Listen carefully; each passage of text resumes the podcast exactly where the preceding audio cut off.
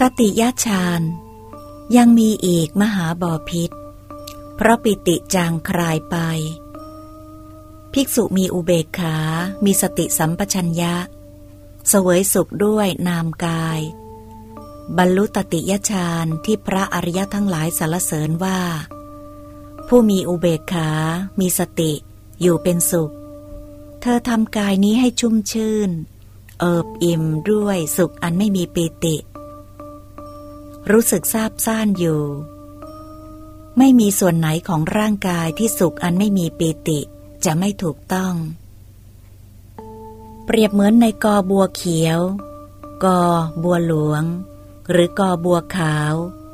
กอบัวเขียว ดอกบัวหลวง หรือดอกบัวขาวบางเหล่าที่เกิดเจริญเติบโตในน้ำยังไม่พ้นน้ำจมอยู่ใต้น้ำ มีน้ำหล่อเลี้ยงไว้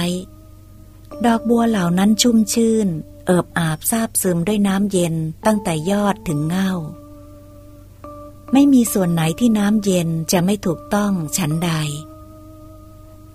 ภิกษุทำกายนี้ให้ชุ่มชื่น เอิบอิ่มด้วยสุข อันไม่มีปีติ รู้สึกซาบซ่านอยู่